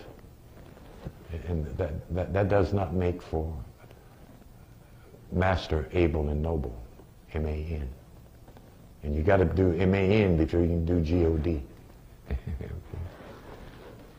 okay. In, in the scripture we're reading, Yes. refer to the east. What does that refer to? In, I'm glad you asked that. Very good. Inside is east. The other part is the front of the body is the east. The top of the head is the, the north. The bottom of the feet is the south. The back of the body is the west. Okay. Very good. I'm glad you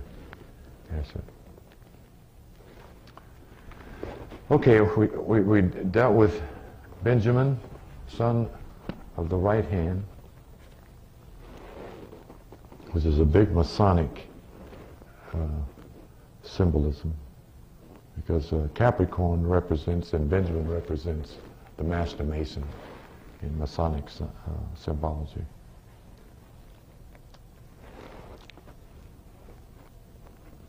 Okay.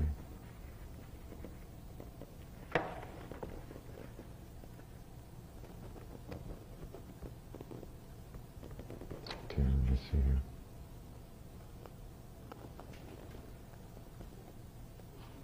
So- Reuben is, uh, yeah, go ahead. I was going to ask just a quick question. Yeah. When, we, are projecting those negative thoughts, Mm. we immediately should Right, yeah, not, not when you get a bunch of them, when you get one, that's when you can handle it, you know, if it, particularly if it's something that's negating something that you want.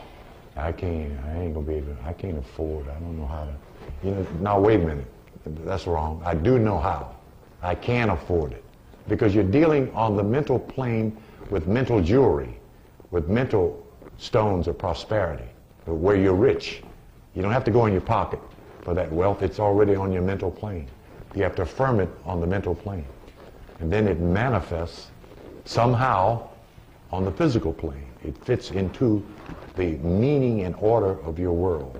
How, how you're moving in your life cycle is how you find your keys of prosperity.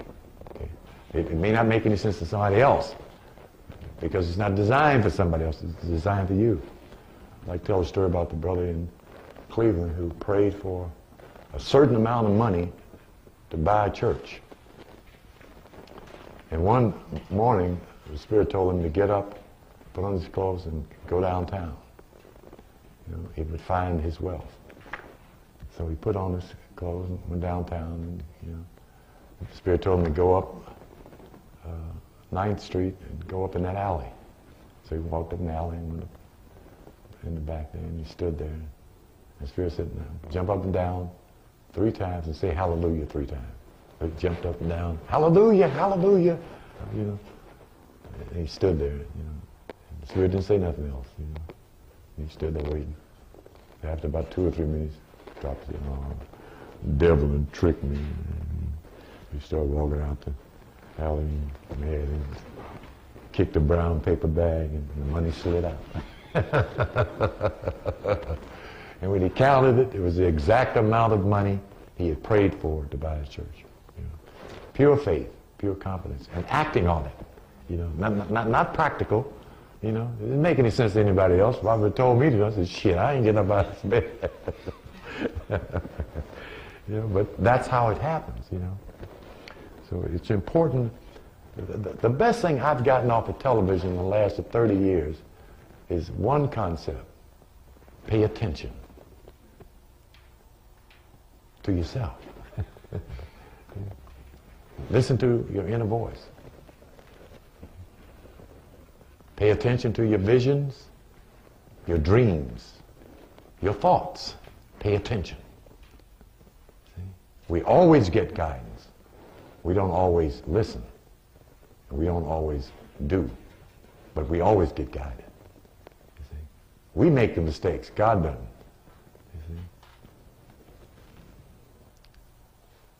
Affirm the drive towards perfect guidance. It is the best gift a human being can have.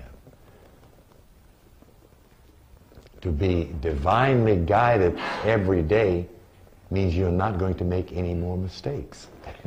if, if you want to know what it really means, you see.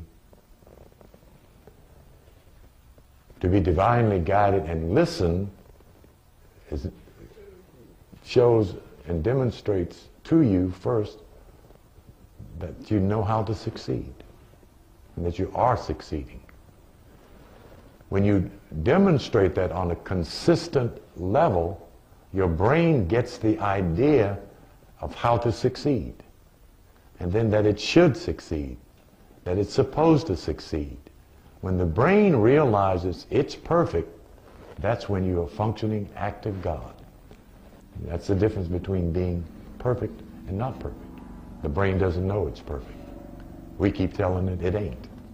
You know, we keep mentioning and affirming the, the, the poverty, the lack, the deficiency, instead of the fullness, the abundance, the greatness, and the power. You see? It's uh, how we are conditioning ourselves. Mainly because we get, we're getting a lot of help from white boy America here, you know. Still thinks blonde straw hair is the best hair in the world, which is stupid. But that's his damn problem.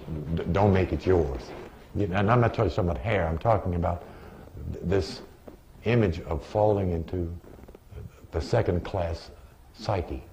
You see, our athletes have demonstrated how to get out of that psyche by expression of their super talent, you know. The thing is to transfer the desire, not the act. We, we don't need 60% of our youth becoming NBA stars, you know. There are other talents and abilities, skills, you know, I mean, you know, that, that's the other level we have to learn to think on. We're not doing it. We're not learning to think on different levels. Talent is raw. It's where you direct it, where you connect to. You, know, you, you, can get a passion for stamps. She didn't find one stamp worth a million dollars. what was it, the cowboy, the black uh, cowboy's name? Uh, Buffalo somebody? Bill somebody? No, not Buffalo Bill. He's a black, huh? Right. They printed one, or not one, one sheet of his image on a stamp upside down. Each one of those stamps worth a million dollars. You know, each one of them. You know, you know, you know. I mean, we're in miracle land. You just got to be looking for your miracle. Yeah, we're in miracle. Yeah, this is the greatest money-making country in the world. You know, if you wonder why we got so many damn devils here, the devil know where the money is too. Shit. He's trying to get his, yours, and somebody else's. Okay, we're going to stop there and do uh, about a 15-minute meditation and, and technique. Uh,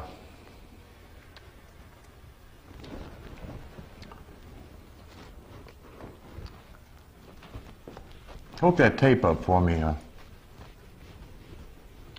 because I'm, I'm I'm gonna ring the Tibetan bell.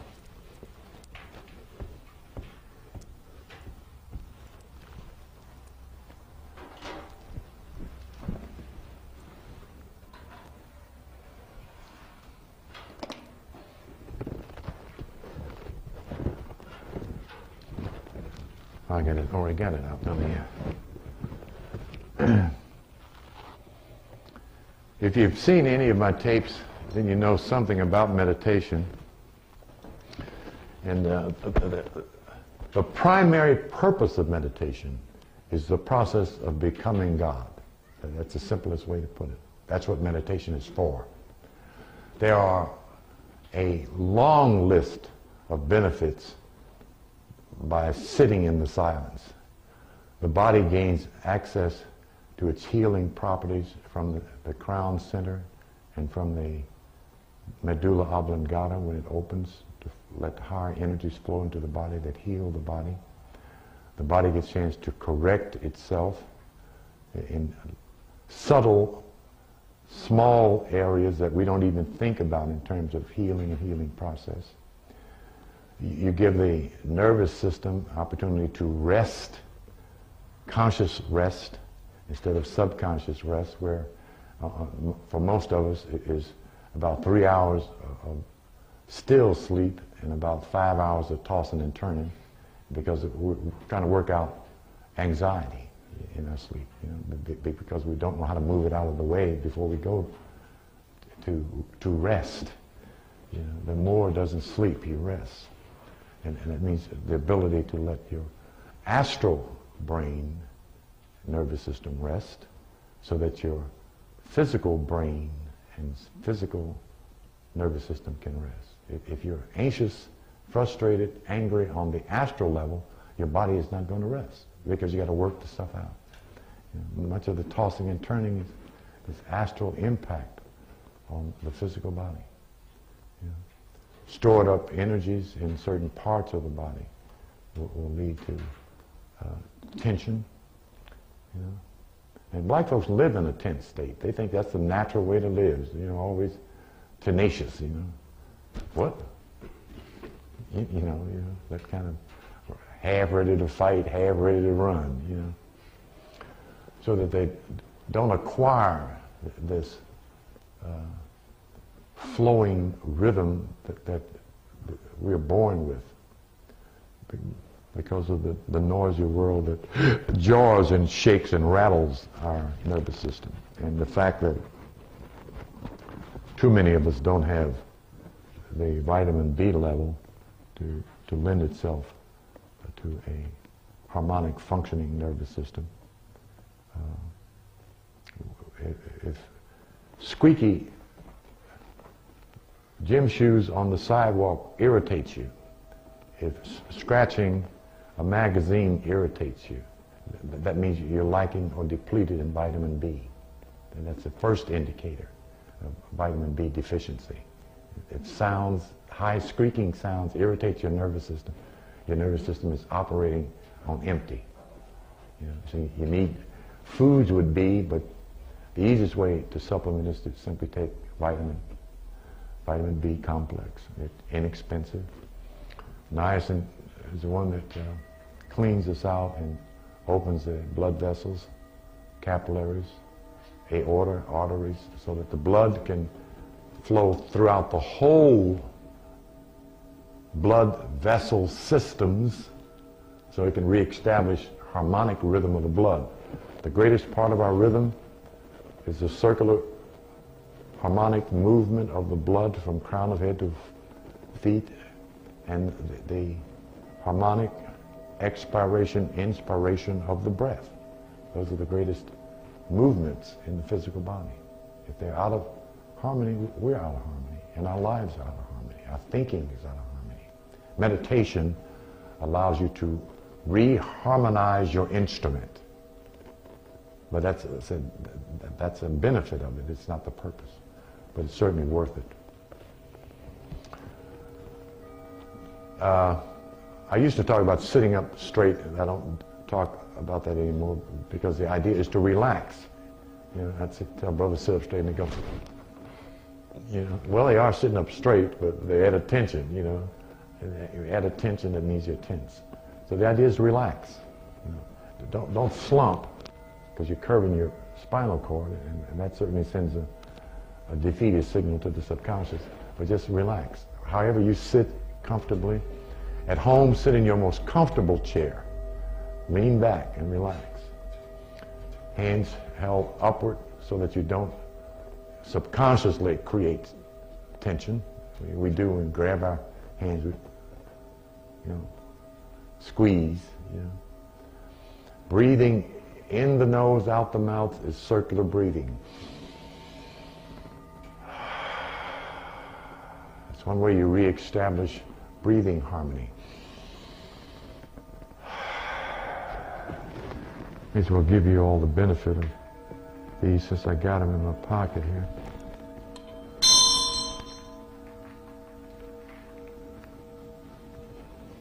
Take one and put it on your tongue, let it melt, and pass one back to him. Pass it back to him. No, reach in with your thumb. Pull one out. Put it right on your tongue. It'll melt in two seconds. Okay. Okay. Opens your nose up, nasal passage, so that you can breathe. Bring your attention to your heart center, right in the middle of your chest. That's where the heart chakra is, the point of the entrance of perfect love. By your own quiet will, you open your heart chakra because you want it open. It is desire and will operative within your body consciousness. It's closed out of fear, out of anger, out of protection, out of rejection. We open it by our willingness to love. You see? The natural state of a man. Close your eyes. Visualize your heart center and a small red rose in the center of your chest.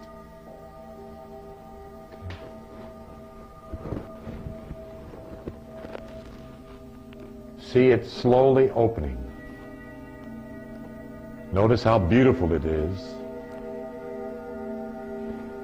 Remember how a rose smells. A rose smells the way love feels.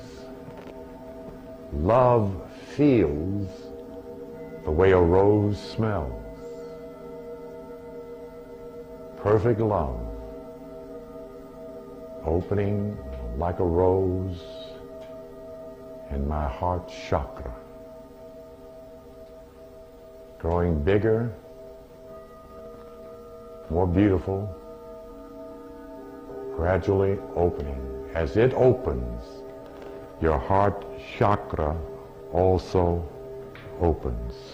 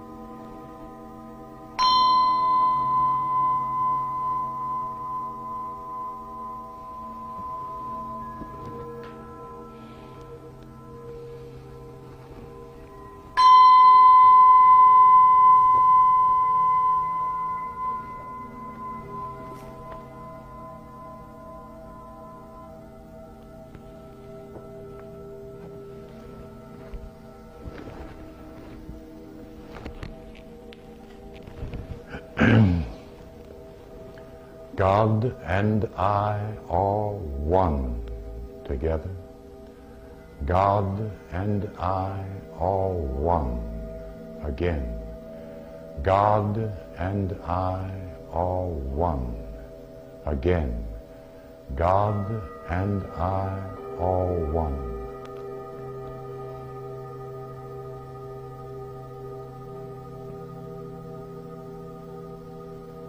I feel the light. I see the light. I am the light. Together. I feel the light. I see the light.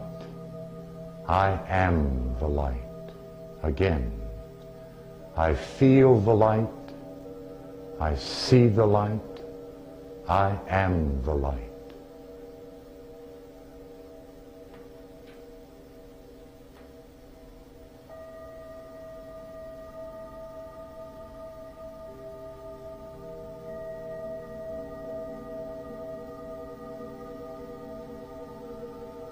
My heart is filled with perfect love.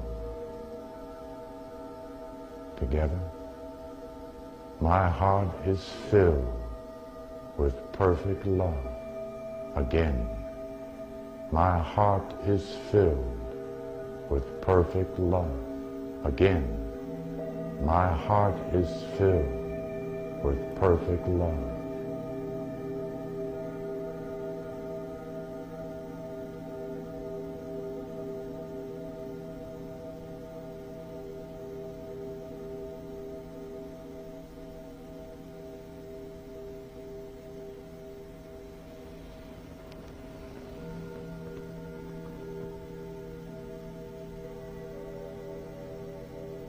I am prosperous and successful in all the good that I do.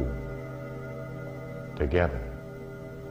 I am prosperous and successful in all the good that I do. Again.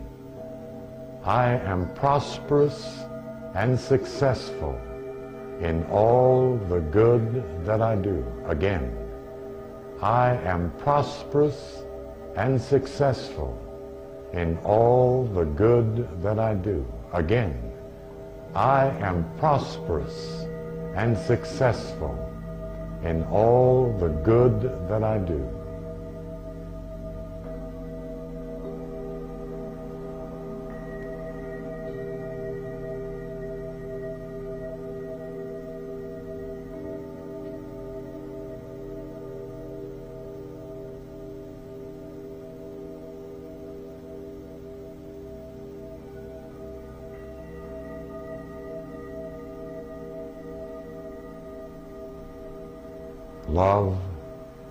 Peace, and power.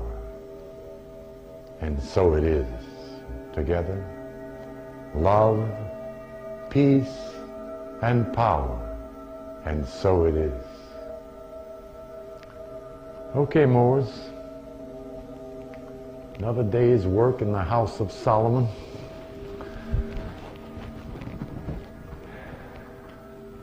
Any questions? Anything that comes to mind? I'm supposed to ask that before meditation because meditation lets everything slide down to the subconscious.